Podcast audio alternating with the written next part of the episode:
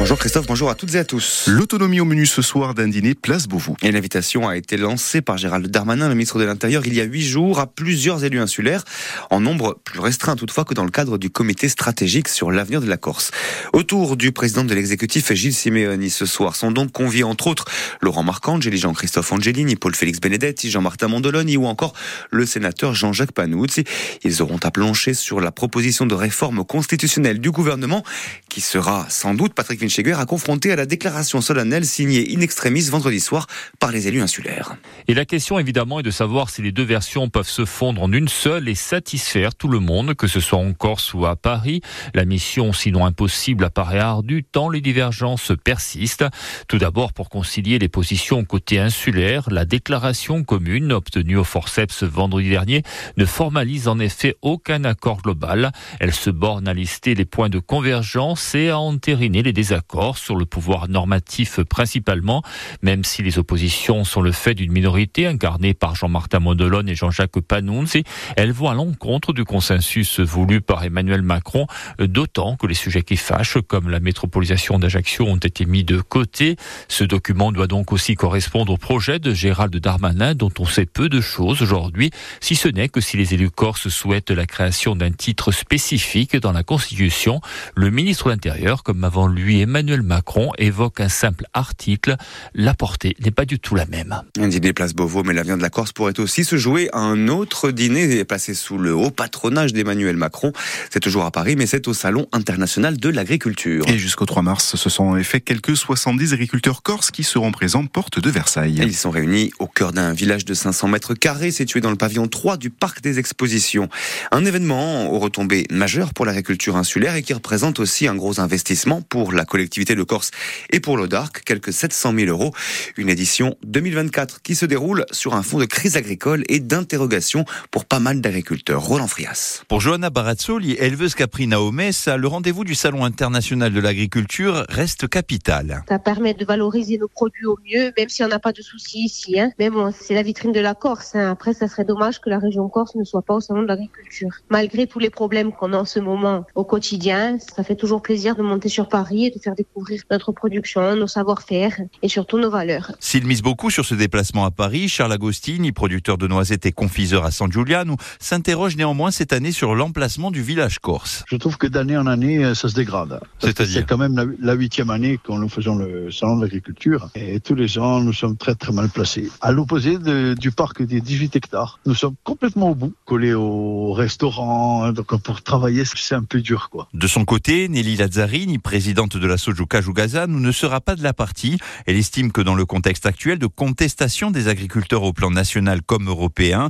il y avait d'autres priorités. Qu'est-ce qu'on veut comme agriculture ? Pour moi, c'est celle-là les priorités. C'est pas de monter au salon de l'agriculture pour faire une vitrine pour les Parisiens qui n'ont jamais vu de vaches ou de chèvres de leur vie, quoi. C'est que nous, c'est beaucoup plus urgent ce qui se passe là concrètement sur nos exploitations. Donc voilà, après, ça me dérange pas que les autres y montent, mais je trouve quand même qu'il y avait d'autres choses à discuter urgemment pour la Corse. Et en marge de ce salon de l'agriculture, le gouvernement a présenté hier un plan sur l'élevage. Ce plan, demandé par la profession, destiné à enrayer la baisse du cheptel français, comprend aussi bien des mesures pour alléger la fiscalité des éleveurs que pour améliorer l'image de la viande. Dans les annonces, il y a une mesure qui concerne la restauration collective, l'obligation de passer à cent pour cent de viande et poissons durables, donc en A O P, en I G P, en bio notamment.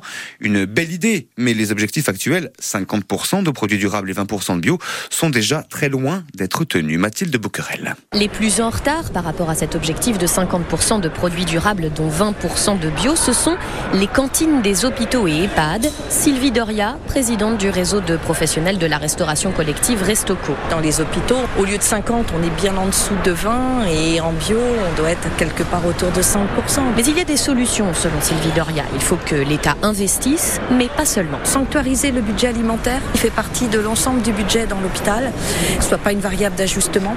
Il faut également que quand on fait des économies, quand on lutte contre le gaspillage ou quand on arrive à mettre moins de compléments, il faut que l'argent qui soit gagné par ces économies revienne dans l'alimentation. Pour Delphine Ducœur-Joli, chargée de mission à la F N A B, la Fédération Nationale d'Agriculture Biologique, pour atteindre les vingt pour cent de bio dans les cantines, il faut aussi de la volonté politique. En fait, c'est un ingrédient par repas, vingt pour cent. Il suffit de mettre un produit laitier, une entrée, une crudité. En fait, ça se fait très bien.